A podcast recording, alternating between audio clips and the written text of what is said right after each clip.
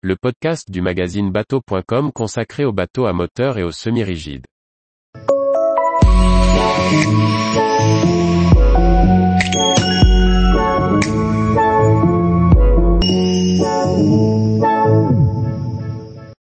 Magoni innove pour développer la navigation électrique. Par Chloé Tortera.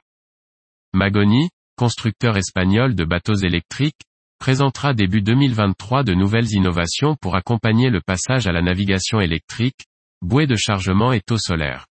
Premier détail sur ces deux nouveautés.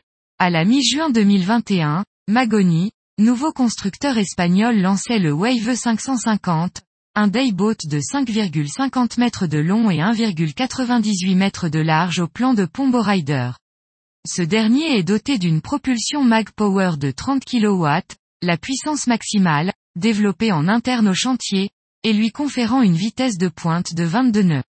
Avec l'objectif de s'investir dans un nautisme plus durable, Magoni a depuis développé deux innovations, la Magboy et un taux solaire. La Magboy est une bouée qui permet de recharger son bateau électrique. Développée en interne, cette station de charge mobile est compatible avec toutes les marques de bateaux. Équipée d'une batterie intégrée et alimentée par un câble sous-marin relié au réseau électrique de la ville, elle offre une alternative pour les zones sans borne de recharge. Il suffit de récupérer le câble de charge sur la bouée et de le brancher sur son embarcation.